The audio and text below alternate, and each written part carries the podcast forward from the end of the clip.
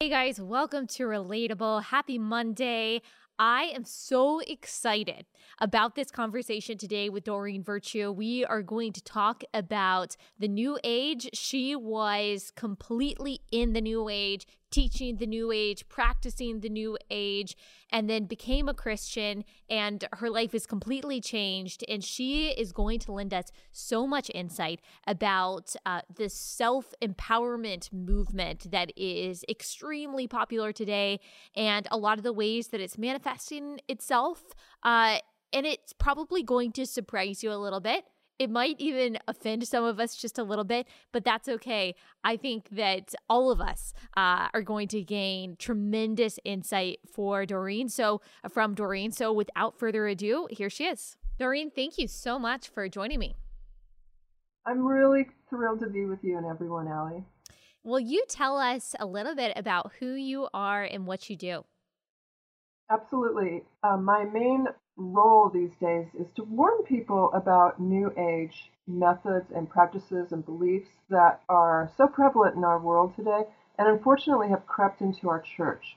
Um, I was raised in a heretical church called Christian Science, which is actually neither Christian nor scientific. Uh, I didn't know I was in a false church. No one told me. Uh, it wasn't until after I got out that people said, "Oh yeah, by the way, you were in a false church." Hmm. But what happened was it led me into the New Age because the New Age is very similar to uh, Arianism and a lot of the heresies that still are prevalent today.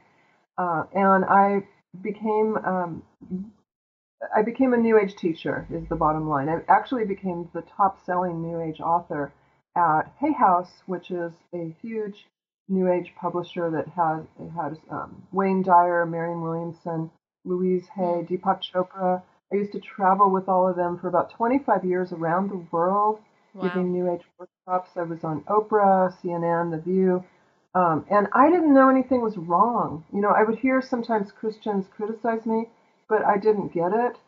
Uh, it wasn't until Jesus opened my eyes and I finally read the whole Bible that I understood that I was sinning terribly and then when I um, committed my life to Jesus and got baptized and joined a church, that's when I was shocked to see that the New Age was there too in the churches.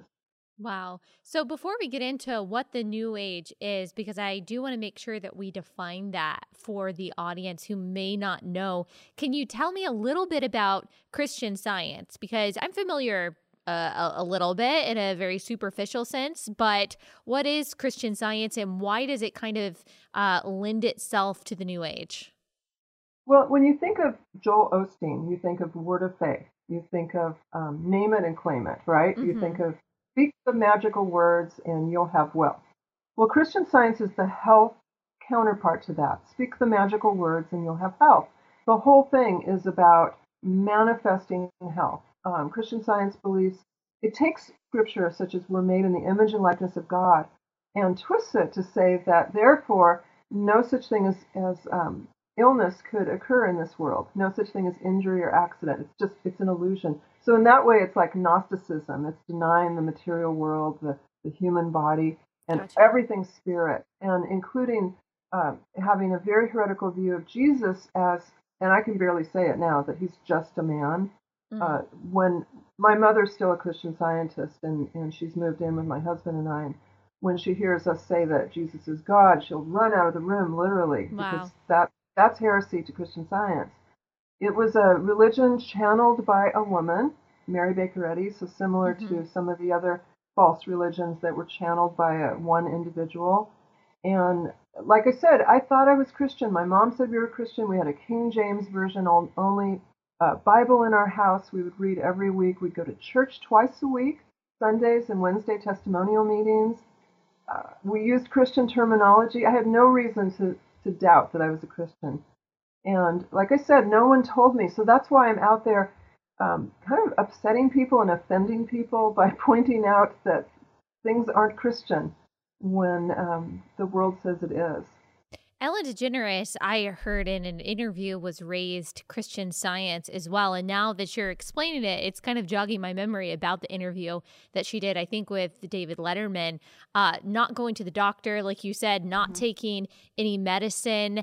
And I do see how that correlates to this new age. One word that you said that I hear so much even in the church is manifest. Pick a word and manifest it, speak it into being. Um, would you say that that's kind of how you got into the new age and started touring with people like Marianne Williamson? That idea of manifesting what you speak? Absolutely. In fact, um, I was very ambitious, and I learned later the danger of ambition um, because the devil will swoop right in there and he's a sugar daddy. He'll give you your mm. wishes and you become an indentured servant to him. Wow. And that's what happened to me. I got all my wishes. I was manifesting. I even had books and tapes and, you know, back when we had tapes and CDs mm-hmm. and workshops on manifesting. And the thing is, it worked, Allie. It absolutely worked. That's where I think that some of the hyper charismatic teachers are hooking their audience in because some of this does work. Um, but the thing is, it's like a desert mirage. So you'll get your wishes for just a minute. You'll never have satiation or satisfaction with them. There's always that desire for more, more, more. In fact, you'll you'll see some of the hypercharismatic so-called prophets say, "More, give me more, Lord, give me more, Lord." That's the heart of the New Age is is manifesting to get your life purpose, your soulmate, uh, more money, more abundance. They call it kind of soften because the money sounds crass and and and and so this ambitiousness is is fueled by this belief that we do it ourselves. The word God to a New Ager is akin to the universe, a universal energy, not a personal God that we know that has love, justice, and mercy. Um, I didn't know God, and so I turned to angels because they seemed more accessible. And I became known as the angel lady who wrote about angels, taught about angels as another means of manifesting. Uh, I saw them as wish granters, tragically, uh, because I hadn't read the whole Bible. I had just read, you know, the uh, Luke, the, the Annunciation, and I didn't really understand the biblical view of angels till I after I read the whole Bible, and of course I've repented, deep deep sorrow to God for for teaching what I taught and then doing lots of videos and blogs and articles and interviews to tell people that nowhere in the Bible does it say that we as humans go to angels and ask for wishes. Nowhere in the Bible does it say we call on angels to get a parking place or, or to get anything. God sends angels. And the Bible also says in 2 Corinthians 11:14 that, that Satan will manifest, will him masquerade as an angel of light. And so we have to be super careful when we're dealing with angels because a lot of it is demons in disguise. Mm. Can you tell us how you transitioned uh, into making the new age a career? It just happened. I, again, I was very ambitious. I, I um, right outside of college, I got a BA and MA in psychology, and I became a psychotherapist specializing in uh, treating addictions in hospitals and eating disorders outpatient. And I started writing about my practice, and uh, my book did very well. Um, I went on quite a few talk shows with that. So I was already out in the public arena mm-hmm. as a psychotherapist. Uh, and then I just, it just kind of morphed into the new age. It, it, it, psychology and motivational speaking, inspirational speaking and New Age is a very blurred continuum, mm-hmm. and it just went more and more in that in that direction. I'm really looking back and, and looking at other people, Allie. I think that deception is progressive, like how a progressive disease gets worse and worse. Uh, there's this tolerance that you get to your experiences. So it's it's like if someone works in a donut bakery, they don't smell donuts after a while or even mm. in our own house, we don't see the artwork or the sofa anymore. It's, we habituate to it. And with the New Age um, manifesting, um, the, the self glory, which is a big heart of the New Age, where we glorify ourselves instead of God, you, you start to get bored with where you're at and you want more, you want a deeper experience. There are so many people that I've talked to who started with wanting to be healed so they, they entered the New Age thinking they could get a healing of some sorts, mostly physical, sometimes emotional, or that they could find their soulmate this way or, or have a personality test, you know, some sort of curiosity. Uh, the devil holds out this little carrot. And then years later they wake up and they're they've become Wiccans or witches because mm. they followed that breadcrumb trail of more and more intense and adrenaline filled experiences. The New Age is all about experience, which is what reminds me of the hypercharismatic churches. Yes. Uh, so I know a little bit about the origins of the New Age. Now, it's always manifested itself if we recognize that it originates with Satan. Of course, it's always manifested itself at some point in some way throughout history. But when you read about the history of psychology and uh, really self introspective psychology uh, of Carl Jung, or is that how you pronounce his last name? Yeah. Kind of bringing the popularity of personality tests and the Enneagram and all of that to the United States. Uh, would you you say that that's kind of how it came to the West and started to become so popular here? Or can you pinpoint when this became the trend that it is today? Well, when I look at the Old Testament, I see the New Age in the Old Testament. And one word, idolatry. Um, Romans 1 just captures it. We, we traded the Creator for the creation. And so the golden calf is a symbol of the New Age to me. It's that uh, not trusting that Moses will come back down off the mountain, not trusting that God will help mm. you. So I better do it myself. Mm. Yeah, I uh, totally agree with you. And I've never thought about it that way of it being in the Old Testament. How do you see um, some of what I would say is innocuous or they feel like it's innocuous some of these motivational speakers and even people claiming to be christian authors uh, focusing on self-empowerment focusing on self-help and self-love and self-esteem as the answer to all of our problems. I mean i think of people like brene brown people like rachel hollis that i do think probably have really good intentions but are all focused on the self. Would you say that is under the umbrella of the new age that you're familiar with Definitely. In fact, that's one of the biggest arguments that I pose to people who try to say that they can blend the New Age with Christianity. Mm. They think there's nothing wrong with it. Um, is that they're polar opposites. And it starts with that very premise that you just mentioned is that one Christian is glorifying God, all glory to God. And New Age, motivational speaking, inspiration is all about glorifying the self. Look, a lot of the New Agers that I met over the 25 years that I was touring around the world were very broken. They were traumatized. They'd come, come from abusive families. They'd been abandoned. They'd had uh, alcoholism and drug addiction issues. They were divorced multiple times. And so they were looking for something to feel good about themselves. And the New Age seems to offer that along with the New Age type of Christianity that is all about affirming I'm perfect, I'm whole, I'm complete. That's mm-hmm. a real buzz phrase in the New Age. Is you know, I'm perfect, whole, and complete. I'm made in the image of likeness of God, and everybody's a child of God according to the New Age. Right, right. We hear that a lot, and not just from people who purport to be in the New Age, but I mean, and I, I would say most people who are in the new age do not purport to be in the new age at all. Um, like you said, they claim to be Christians and articulating uh, scripture. And I think what I've seen is that a lot of these people who are trying to wed the new age with Christianity, they use a verse like, well, Jesus says to love your neighbor as yourself. So that means that before I can do anything else, uh, I need to love myself and I need to empower myself and help myself and heal myself and care for myself and all of these things. And then then that's when I can maybe start thinking about obediently, you know, following Jesus. But that's a lie, isn't it?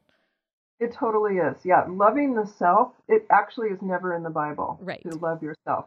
Um, Jesus' royal commandments, people forget the part where he said, on the on these two commandments hang all the prophecy and the law. They forget that part of the sentence.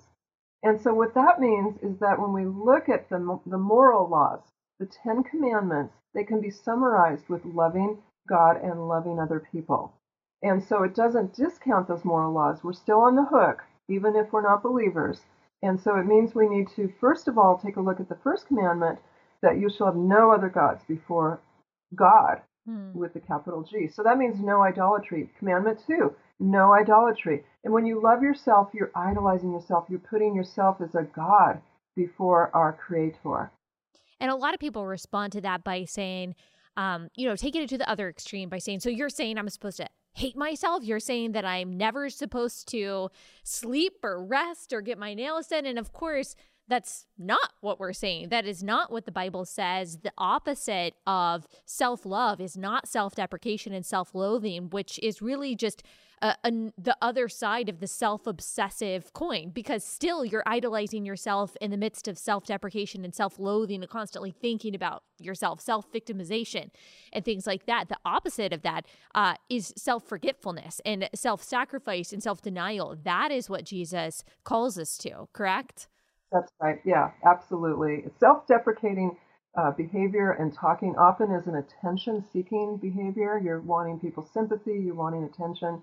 And so again, that's that's wanting uh, yourself to get the glory, and mm-hmm. we just have to we have to be honest. I mean, what happens is when we're saved, we hate sin, right. and we we grieve over sin. That was the big turning point for me when I finally realized I was a sinner.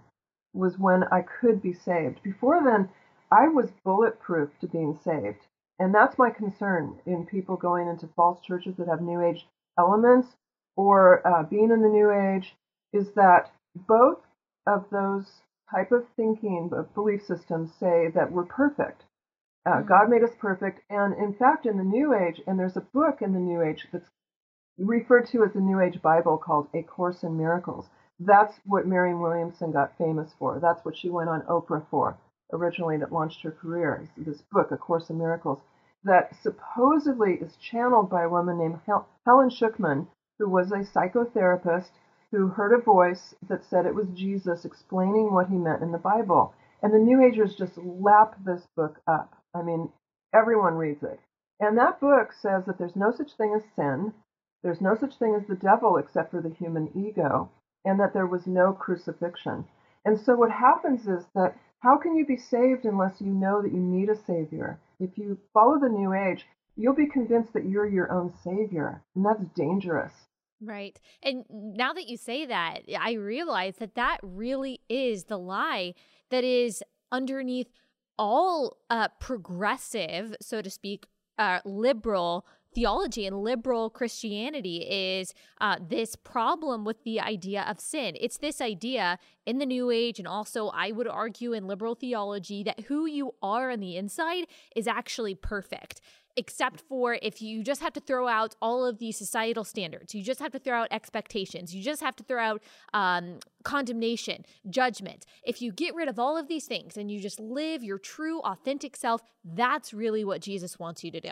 Jesus just wants you to be who you want to be, be happy according to your definition of happiness. That's what Christianity is really all about. That's New Age Christianity. It aligns very closely with liberal theology, but that's not what the Bible says. The Bible says in Ephesians 2 that we are dead in the trespasses and sins of which we once walked, following the course of this world, following the prince of the power of the air. And according to the Bible, there are two categories. You are alive in Christ or you are dead in your sin. And it seems like the New Age completely discards that dichotomy that is biblical, even New Age Christianity, and says, no, no, no, no.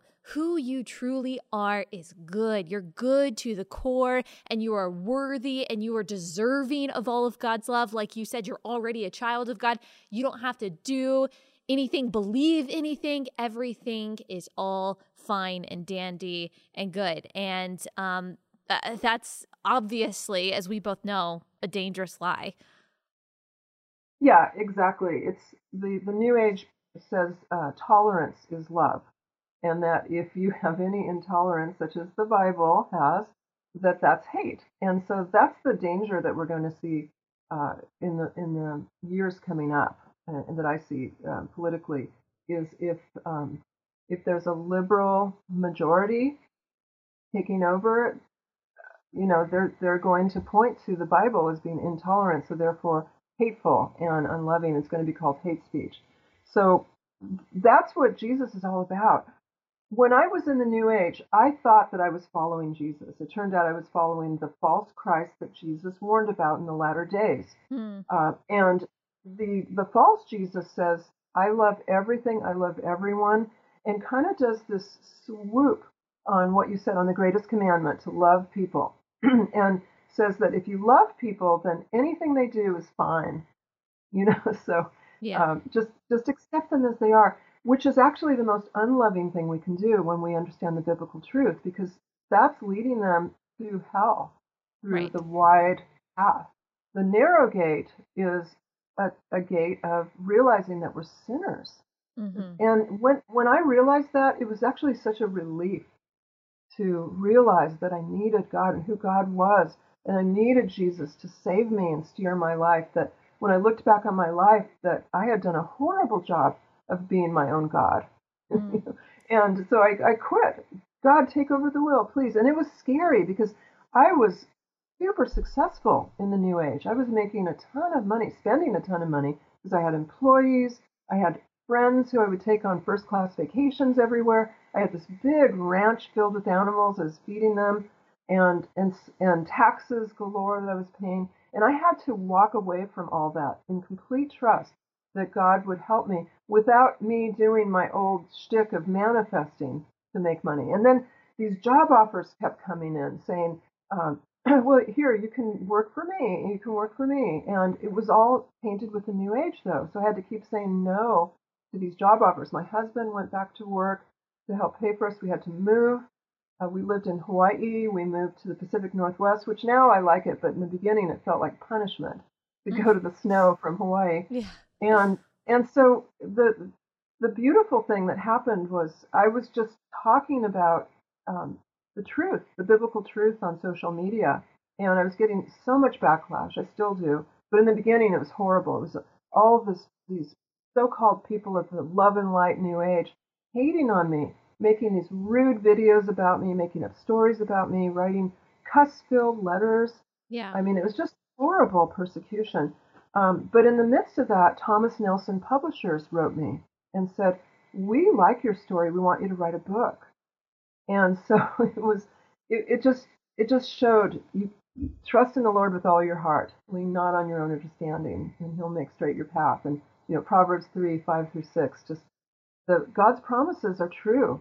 And so I'm so glad I didn't cave to saying yes to some of these job offers I got that were tainted with the new age. And yes. and then when I, when I was writing this book, I thought, can I really tell the whole truth? Because Thomas Nelson publishes some of these authors that I don't agree with, and and so God in His providence gave me an editor at Thomas Nelson. Excuse me, gave me an editor at Thomas Nelson who's uh, who has a very conservative background, and she gets it. And so I was able to just completely speak the truth with um, discernment.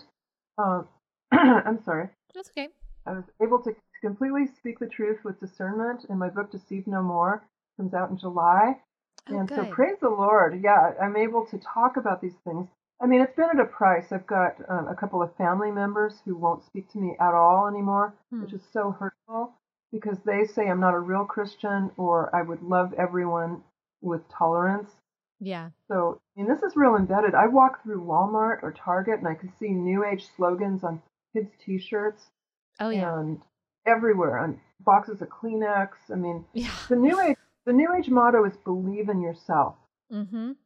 It Right. never says believe in God. Right. Okay. I want to. I want to back up just a little bit, and if you could explain um, how you came to Christ, what made you realize, Oh. wow, okay, I thought I was a Christian this whole time, and this is not Christianity. Yeah, it was a slow process. Um, you know, I, thinking I was a Christian my whole life, I've listened to Christian radio my whole life. That's the irony. When I lived in California, I used to listen to Chuck Smith, Calvary Chapel guys. Um, when I was in Hawaii, I was listening to Christian Satellite Network. And because the New Age told me I wasn't a sinner, the gospel made no sense to me. What do you Mm. mean Jesus died for my sins? I'm what sins? I mean, why did he have to die? It made no sense. Everything else I love, but there on Jan in January of 2015, as I'm driving down a highway in Hawaii, listening to Christian Satellite Network, Alistair Begg comes on. May start to cry, and I just pray I get a chance to tell him this someday. But he he had um, a- an expository sermon about itching ears, and it was all about false prophecy. And as I was listening to him, it pierced my heart, Allie. wow. He he he got through to me, and I was convicted that I was a false prophet, and that I was itching people's ears and giving them false hope. And I listened to that and it changed everything for me. I wasn't saved, but I went home and I told my husband, you know, I, I need to make some changes. I want to go to church. My husband was raised Methodist. He was baptized at age 12, but he was lukewarm, maybe not even saved. He was in the New Age with me. Mm-hmm. And and so we started to go to church. Um, I, I pulled back on consciously giving people false hope because in the New Age, you always say, oh, the worst is behind you. Everything's going to turn out fine. Of course, God's going to heal your cancer. I mean, you say things like that in the New Age, and you you believe it. You, in fact, you you won't allow yourself to have disbelief in the New Age because the New Age is all about positive thinking. In fact, if there's a Ten Commandments for the New Age, number one commandment would thou shalt always be positive. So you don't allow yourself to think about sin or or poverty or disease. You you kind of live in this fantasy bubble world that God's going to rescue you at the last minute. And then people wonder why they're suffering. They think God has abandoned them if they're suffering. They don't realize that God allows some suffering so that we will bend toward Him. And and so we went to church, um, and kind of was we were doing church shopping. We had no idea where to go. You know, we tried. Methodist church wasn't anywhere around us, but so we went to a Pentecostal church, was, which was wild. We ended up at an Episcopalian church for two years, which was, I always say it was um, a soft landing place out of the New Age. I don't think I, now I'm a Baptist. I couldn't have gone straight into a Baptist church out of the yeah. New Age. It would have been too, would have been a culture shock. yeah. Chris Rosebrough said it was my halfway house to go to Episcopalian. Yeah. Yeah. Well, I'm so glad. I'm glad you didn't stop there. Not that all Episcopalians, oh. I'm sure, um, are like the church that you attended. I'm guessing the church that you attended wasn't necessarily biblically based. I'm sure there are people that identify as Episcopalians who do believe that the Bible is the inerrant word of God, but Episcopalian churches tend to be more liberal theologically. Just a note to my audience who may not know. Yes, it was extremely liberal. Um, it, it the, the Bible study classes that Michael and I attended, the teacher who was a Episcopalian priest and a Catholic priest, said that the Bible was filled with errors, and he would argue that a lot of the books of the Bible shouldn't have been in it. You know, so uh, there was a few people in the class who would pull me aside and say, "Don't listen to that part." Uh, and they would quote Second Timothy three sixteen. All all scriptures God breathed to me. So wow. Uh, it it got me used to doing a few things at the Episcopalian Church. It got me used to going to church um, every Sunday again, and it got me used to going to Bible study. And and still, I was unsaved. I was I would go to church and I would go home and use tarot cards. So I didn't know there was people in the church who were doing Reiki, energy healing, and yoga. There was a yoga studio on the church campus. So and then my priest um, sent me to a spiritual director who said I didn't need to change anything to be a Christian. She said I could still do cards, I could use crystals wow. for healing. I mean, she told me I was fine. So wow. I was very confused in the beginning. And so, and I'm, and I was doing week, weekly YouTube videos. My YouTube videos were super popular, 180,000 views minimum per week on wow. my YouTube videos. Um, you know, my Facebook page, four million viewers or followers. I'm not saying this to brag. I'm just saying yeah. that I had a lot of eyes on me, and and I'm I'm a real transparent person, so I'm talking about all this to everyone. I'm saying, oh yes, you know, I'm going to church, and here's the Bible, and people who were Christians, you know, said, I don't think she's saved. She's still doing cards. She's still talking like a New Ager. And they thought I was faking it to be a Christian. But the truth was, I was a weak Christian. I didn't know any better. Mm-hmm. And that's what I see a lot of that's going on right now is people don't know the difference between New Age and Christianity. So that's why people like you and me and and and you know, there's quite a few of us discernment ministers. Justin Peters are out there. Um, who else? Todd Friel talking about stay and Chris Rosebrough fighting for the faith. The discernment ministers were the ones who really helped me to see. But what what the moment I got saved, I remember it was when I was reading the Bible.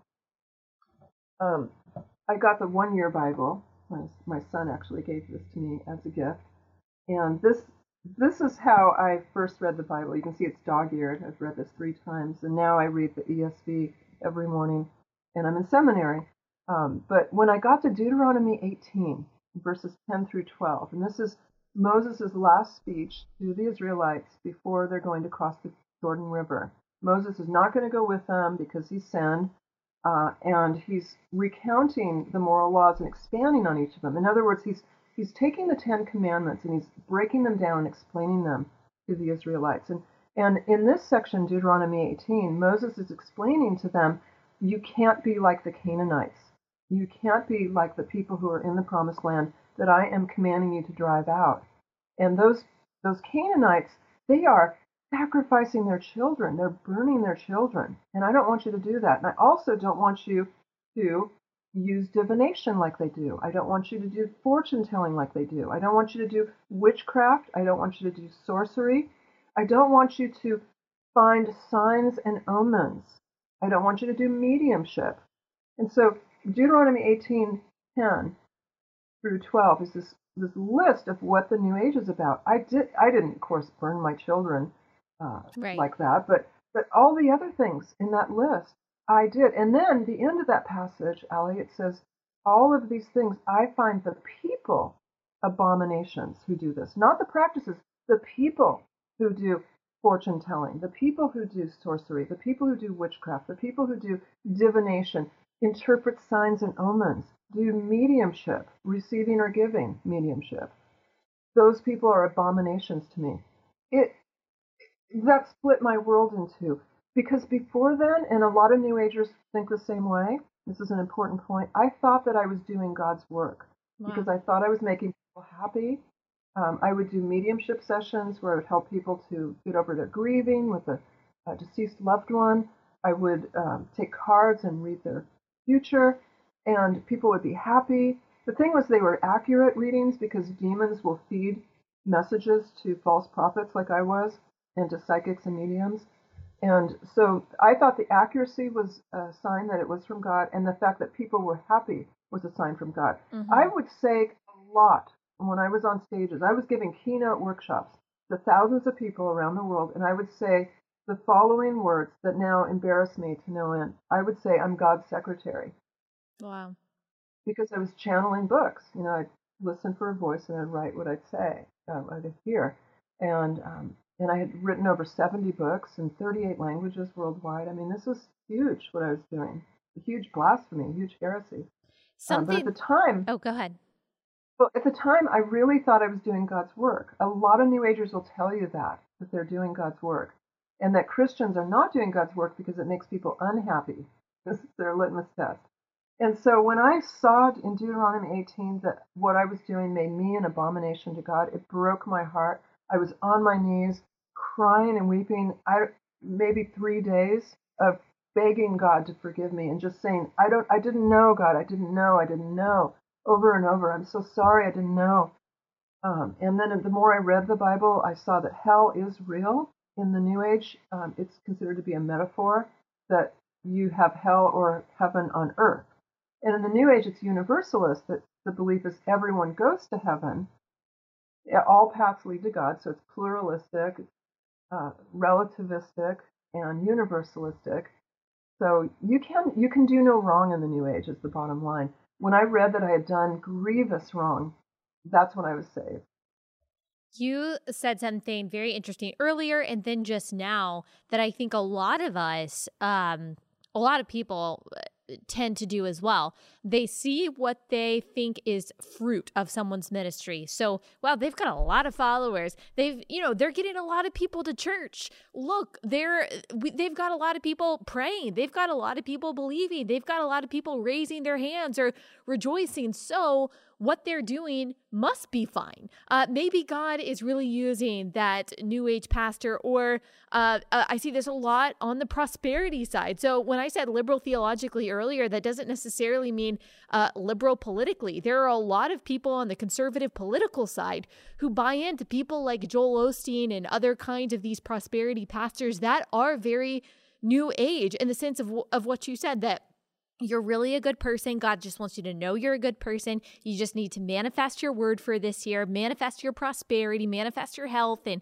and all of these things. And so they look at their churches and they're saying, wow, they've got tens of thousands of people there. They got to be doing something right. Or, you know, people are hearing the name of God that God loves them for the first time. So it must be fine. Who are we? Who are we to judge? Um, so I think that that's a really important point that we can't just look at someone's follower count or the number of people in their congregation and say, well it, you know it must be it must be fine. With that kind of logic i mean when jesus says like the gate is wide that enters into hell and the gate is narrow that that leads to to heaven with that logic then the way to hell must be right too because a lot of people are going that way. So that doesn't make too much sense.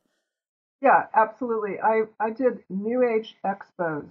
Um, they they were called uh, mind body spirit festivals. They were called i can do it. They were called um, just you know these these expos where we'd be on stage in front of thousands of people, and I was the only one using Christian terminology.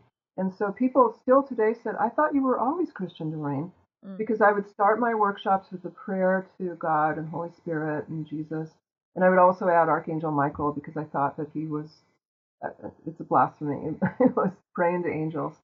Mm-hmm. Um, but, but so I was using uh, Christian terminology, as were some of the the, the other teachers, um, there's a woman who channels this entity group, supposedly called Abraham, and she's got a book called Ask and It Shall Be Given, which is, you know, just twisting Jesus' promise. So it, it people were confused. When I would finish my workshops at the end of the night and I would be doing a book signing, there'd be this line of people waiting for me to sign their books and say hi and usually tell me their stories um, so many of them wore crosses around their neck or crucifixes because a lot of them were Catholic. Uh, I realize now that a lot of them were uh, lukewarm Christians that had not read the Bible. Uh, a lot of them would brag this term. They would say, I'm a recovering Catholic. And they had left the Catholic Church because they said it made them feel guilty and bad about themselves. And they went running into the arms of the New Age which said, no, no, no, you're a good person. God loves you. Mm. Right. Can you touch a little bit on um, yoga, mm. crystals, mm. these things that are very popular? I only, I'll just admit, I only very recently, very recently started thinking about yoga in this way. I just never thought about it. I just thought, you know, some people are using it as a spiritual practice. I would never use it as a spiritual practice, but you know, it's it's working for me, it relaxes me, whatever. And then I started getting some messages from followers saying, you know, you probably should look into yoga because I think I maybe said a couple times on social media, oh yeah, I just did yoga, whatever. And I started looking into it and I thought, well, maybe this is me using part of the new age and I didn't realize it was harmful. So, what is your take on that? Oh, big take on it. I did yoga for 20 years. It's part of being um, in the New Age. The New Age appropriates multiple cultures. So it takes a lot from Hinduism, Buddhism, Native American spirituality, and kind of blends it together without really knowing what it's doing. So it's it's spiritually dangerous because people will pray to these Hindu deities that I think the average Hindu would be afraid to deal with. There's mm. some scary, scary deities in Hinduism. So yoga, which means yoked, and it means yoked to Brahman, uh, the idea in Hinduism of the creator. So you're yoked to the Hindu creator doing yoga. Uh, the, there's a series that's in virtually every yoga class called the Sun Salutations, and it includes uh, these poses: Chaturanga, Warrior One and Two, Downward Dog, Upward Dog, um, Sun Salutations, and each of those poses is designed to bow down to a different Hindu deity. Its whole meaning, and, and this is not coming from Christians criticizing yoga, that's part of yoga theology. Wow. And so people will argue with me all the time, oh, well, I would never, ever bow down to a Hindu deity. I'm saying scripture, I'm listening to Christian radio mm-hmm. while I'm doing yoga. Uh, it doesn't work that way. If it's if it's rooted in paganism, it doesn't matter whether we slap the veneer of Christianity on top of it uh, it's it's gone. It's it's yoga has no place in any Christian's life, and I'm particularly concerned that it's being offered to children in churches because children. This is what happened to me. I was so vulnerable. I trusted my mom, who said, "Oh yeah, we're Christians. This is a Christian church," and hello, mom. no, we weren't. Yeah. Uh, and so kids just don't have any kind of discernment to know right. that yoga is is going to lead them in the wrong direction. If you're bowing down to Hindu deities, which are demons, you're going to be attracting those demons. Now, people will say, but isn't it okay to stretch? Of course, it's okay to stretch. We're supposed to stretch. It's how our bodies are made. But that's a big difference from doing a warrior pose or chaturanga or uh, or a downward dog. There's ways to stretch. You get on your floor with a towel and you just move your body. that's that's stretching. Do yeah. that, but don't don't go to any holy yoga classes. Don't go to anything like that. The people in those classes get so mad at me for saying this, but I have to speak the truth because no one told me. I wish that someone would have told me what you and I say these days, Allie.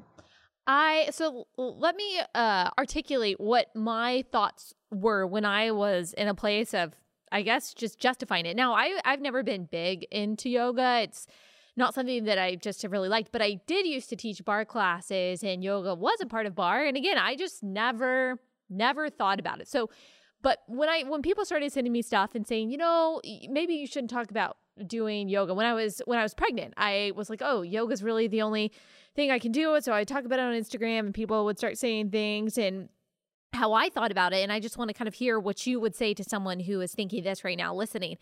Okay, but what's the difference in me doing a lunge with my arms outstretched, not calling it a, a warrior one or warrior two? I don't even know what it's mm-hmm. called. Uh, what, what's the difference in just moving my body, not thinking anything spiritually about it all, and okay, now I'm moving my body in the exact same way, pretty much, but I'm calling it a, a, yoga term. What's really the difference in that? Aren't we just being legalistic? Oh, I understand that all the time. I'm I'm very much accused of being a legalist. But the definition of legalism is that you are saved by your works. We're saved by grace. We're free in grace. But the thing is, when we're saved, we want to obey God. And so we want to glorify God in everything we do. Is it glorifying God to do poses that were designed to bow down to pagan deities? Going back again to Deuteronomy 18, uh, even Acts 19:19 or Acts 16:16 for those who say, "Oh, the Old Testament we unhitch from." Uh, we we're not glorifying God when we do yoga poses. The warrior one and warrior two poses are not natural. They they require a lot of static movement to lock your arms in place to make them completely outstretched. People would not do that naturally or arrive at that on their own doing stretching. There's a big difference doing a lunge, no problem. I mean, that's no problem. Moving your arms around, no problem, but locking them to either side, you are uh, mimicking a Hindu deity and it's dangerous. Interesting. Well, I'm very thankful for the people who pointed it out to me. And I know that there are people listening to this who might be feeling defensive. And like, I just want to say, I totally understand. Like I just admitted, this has been a very recent development in my mind. And I probably was a little bit defensive when people pointed it out to me. But I'm so thankful for the grace and the patience of God and the Holy Spirit um, moving in our hearts through other people. And even though at first, like our idolatry and our sinfulness wants to kind of, uh, you know, push that kind of rebuke away or push that kind of correction away, I'm so thankful. I'm so thankful for the Holy Spirit and how uh, He relentlessly pushes us towards holiness, even when our first reaction is defensiveness. And I'm sure that's the reaction that you get to a lot of the stuff that you say. Absolutely. The first time I put a video warning about yoga up on YouTube, it was the first time that I got an equal number of dislikes and likes. Wow. People either hated it or loved it. But I do think, you know, of course, God uses everything for His good, for His glory. And so the fact that you didn't um, feel conviction about it at first and you were defensive is a wonderful story to help people who can identify with that. So right. praise God. Praise God, definitely. Okay, uh, we only have a little bit of time, but I want you to touch on a, a couple of things as we wrap up. Um, can you talk to me about crystals? I've gotten a lot of people saying, you know, God I, I one time said something sarcastic about, oh, the same people who make fun of us for believing in the Bible is the inerrant word of God, or the same people that say, oh, I'm going to rub a crystal on my forehead and all my problems are going to go away. Well, I got a backlash from people who identify as Christian saying, well, God made these crystals to have the power that they do. What's uh, what's your opinion, or what's your okay. thought? Well, God, yeah, God definitely made crystals. Um, the Bible, especially the Old Testament, with the the the uh, high priest had crystals. There's crystal references, gemstone references from uh, Genesis to Revelation. And so that's not the problem, it's how we use them. People use them in an idolatrous way. Anytime we elevate something as having power above God, so we say this crystal has the power to heal or to divine my future, that's go read Romans 1. That's idolatry. It's putting the creation above the creator. Hmm. So that's where we get into trouble. So I always ask people asking about crystals to be very honest with themselves and with the Holy Spirit and say, what's the purpose of me having this crystal? Is it a, a decoration? Is it to glorify God, like having a bouquet of flowers? Right. You know, beautiful creation from God. Or is it because I think it will give me magical powers or it will help me in some way? Mm-hmm. And if mm-hmm. you're thinking it's that way, get rid of it. Get rid of all the idols that you can that you can find. Um, same with essential oils. Essential I was going to bring that up. Yeah. I was like, oh, yeah. this is dangerous territory, but I, okay. I do want to talk about that. Okay. So essential oils, same litmus test. Is it an idol or not? A lot of these essential oil companies have these magical sounding blends that they've made that uh, promise kind of under the radar. This this will give you happiness. This will give you you know, this or that promise. And so that's when it becomes idolatrous, is thinking that the oils have a magical property. Granted, there's oils all throughout the, the scripture. Don't you don't need to send me the scripture. I'm very aware of where it says oil in the scripture. Uh, but uh, again, going back to Romans 1, are you worshiping the creation or are you worshiping the creator? Are you glorifying the creation or the creator? it's a matter of being super honest with yourself and with the Holy Spirit. Right. And just to let people know that are listening to this, I have essential oils. I, uh, you know, use eucalyptus, uh, you know, in the shower because I like how it smells. And I believe that these things have uh, good properties in them that we can use. But I think that what you said, Doreen, is so important that there is a litmus test to these things and that we have to test ourselves, that we have to ask God to look into our hearts to see if there be any grievous way in us. Are we idolizing, whether it be uh, crystals or energies or, or whatever it is uh, that we think is going to heal us or to change our lives or to bring us peace. God is the giver of peace, not an essential oil. That doesn't mean that lavender isn't calming, um, but it does mean that, like you said, Doreen, it doesn't have the power that God does. So it's not inherently sinful to have no, no, a crystal I, that's beautiful or something. No, I, I, well, I don't keep crystals because I, I was an idolater with crystals. I, I right. can't have them. I'm like, like an alcoholic who can't have any beer right. in the house. Right. but, but I use essential oils for cleaning. I totally agree with you. I've got a big thing of eucalyptus in my um, shower. I use lavender because there's scientific proof that it does help to calm you down. But I don't um, give it more power than that. Right. I don't say, oh, please lavender, please calm me, right. or anything like I would in the New Age. Right, right. Okay, one more thing.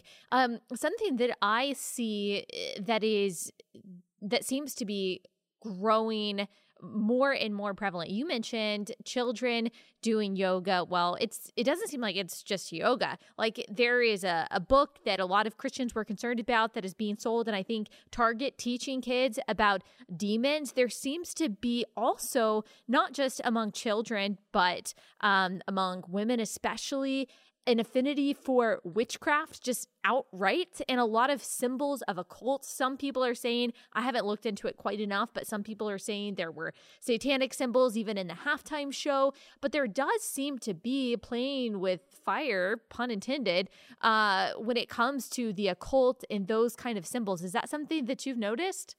Absolutely. Again, this is the progressive nature of deception. Um, when I first started with Hay House, my New Age publisher, we were not even allowed as authors to use the word psychic.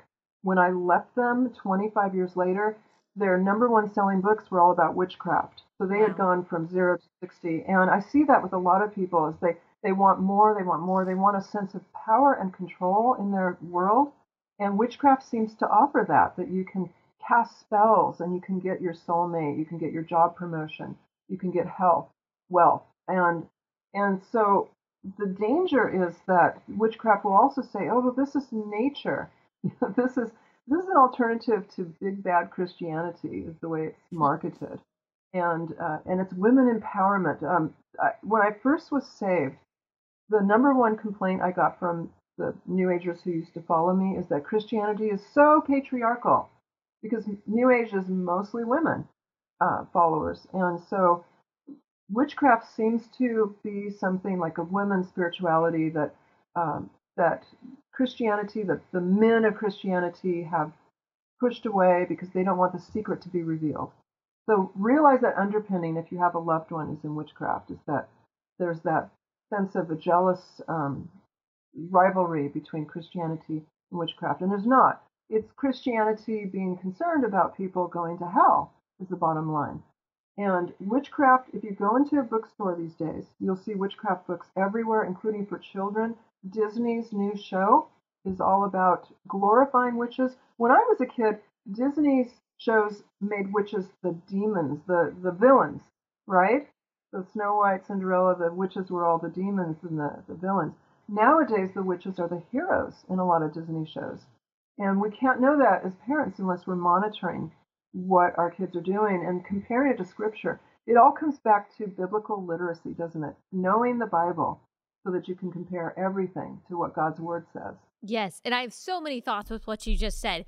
One, that women have an affinity towards the new age more than men do, which goes to show that Satan is giving the same lie to women that he gave Eve in the Garden of Eden. Uh, trying to convince women that you really have the power of God in you. And if you just do this thing, if you just follow me, you will be like God. You will have all the power that God has. And that's what is being sold to them, not just in overtly, uh, in the overtly witchcraft realm, but in all of this new age. And something that I want people to realize, and people will say, oh, you're just exaggerating, you're taking it way too far, you're being judgmental, um, is that even if someone is preaching to you about self empowerment and self healing and self love and self care. No, they're not overtly saying that they're a witch or that they, they might not engage in what they believe is witchcraft, but it is all intertwined because the underpinning in all of this is that the God is self and that you have the power over yourself. You have the power to manifest all of these things in your life. There is not that much of a difference between some of these motivational speakers and outright witchcraft. Again, it's different labels, but it is the same kind of deception. Wouldn't you say, or do you think I'm taking oh, it too far? No, no, no. Actually, it's so clear. If we go, if someone would just read Deuteronomy 18, 10 through 12, they can see how God puts it all on the same level playing field of sacrificing your children and doing fortune telling, which can include mm-hmm. horoscopes and astrology. Mm-hmm. And and I, I I'm gonna just to offend everyone even more. Enneagram is one of the things that people should take a look at. It it's popularized by Richard Rohr, who's got pantheistic and universalistic right. beliefs, and it's it's not a, it's not from a Christian monk. Um, the, this has been completely exposed that that was a marketing scheme that they came up with, to make it seem palatable to Christians. It's a new age personality test. I have a BA and MA in psychology from Chapman University, one of the leading universities, and I studied personality tests a lot in, in uh, college. I can tell you the Enneagram is not in the same category as like an MMPI uh, or the Stanford Binet, uh, which are scientifically created personality tests. And besides that, Christians shouldn't be all obsessed with who am I by going to a personality test. Right. Am I an eight? Am I a one? That's that's self idolatry. That's self glory who we are is in the Bible. That's where we find those answers. Right. And it all goes back to, as you have said multiple times, it all goes back to Romans 1, or that's one of the places that it goes back to in scripture. You've cited quite a few places where we can see the reflection of uh, today's deception in the Bible, which shows that, uh, you know, Satan might be crafty, but he's not original. He's not creative. He's not really coming up with new temptations. It's the same temptation, all manifesting itself uh, in, uh, in a different way, but it does reflect so much of what we read in Romans 1 that not only are we engaging in these new age practices and these occultist practices that really make ourselves God, but we see what happens when we make ourselves God. And there are two things that we've talked about on this podcast that I see a lot is the elevation of animals to the same place or above humans and the degradation of babies. And so you have child sacrifice and you have um this uh animal worship and wherever there is animal worship in the bible there is also child sacrifice so again all of these things just go hand in hand absolutely uh, it, it, comes down to knowing your bible and praying for god to reveal what's in your heart to you um, it's it's really praying repentance daily and praying Psalm 139, you know, show me, God, what's offending you, mm-hmm. and having the courage to do that. It's scary when you feel bad about yourself when you've gone through a lot in your life and you don't feel lovable, it's really scary to ask God, what am I doing that's offending you, God? But it's necessary. Yes. And it's so much, it's so much better because, like you said, the self love, self empowerment, self worship stuff, it feels good for a little bit and it might make your life better in the short term because maybe you do have some confidence and you're able to achieve a goal. Maybe you're able to lose weight. Maybe you got that promotion. Maybe you ended up taking job opportunities that made you more money and you're fulfilling your dreams. And so you look at your life and you say, well, God must be blessing what I'm doing. That book must have been right. But in the long term, not only does it eternally lead somewhere that none of us want to go, but also uh, it doesn't truly satisfy because you're always looking for the next thing that you're supposed to do. Okay okay, so I lost the weight. Well, now maybe I, you know, whatever it is that you need to do to manifest the next goal in your life. And so you're constantly craving, like you said, people saying more, more, more, more. But Jesus calls himself the bread of life. He is the well that never runs dry because in him we find rest for our souls, we find satisfaction, our hunger is finally satiated, our thirst is finally satiated, and his yoke is easy and his burden is light. Whereas in yoga, like you said, we're yoked to a false god whose uh whose yoke is difficult and his burden is heavy. Jesus, the one true God, offers us something uh, much, much better. Amen. Yeah, so well said. And and I hope that everyone has ears to hear what you just said, because that's the bottom line. Well, there's so much more that I want to talk to you about. Man, I will just have to have you back. I would love to have you back when you're mm. around the time that your book is coming out because I know it's going to be so important for people to read. I just finished writing a, a, a book myself that comes out in May, and I know the process is grueling. So, congratulations to you for getting this done. Um, if you could tell everyone some information about where they can find you, if you want more information about your book, just feel free to tell everyone anything you'd like. Absolutely. Well, I'm pretty easy to get a hold of. You can write me on Instagram direct message. My Instagram name is, and yes, that's my real name. Um, I have a YouTube channel, Doreen Virtue for Jesus, with a lot of discernment videos. And Allie, I would love to interview you when your book comes out for my YouTube channel, and also um, Facebook page, Doreen Virtue for Jesus. Awesome. Well, thank you so much for taking the time. This was a fascinating conversation. Probably the most, uh, one of the most, if not the most uh, important interviews that I've done. And I'm so excited uh, for people to listen to this. We're probably going to get a lot of pushback, which you and I are both used to. Um, and that's okay. Uh, thank you. Thank you so much. And we'll be in touch soon. Okay. God bless you. Thank you. You too. Thank you.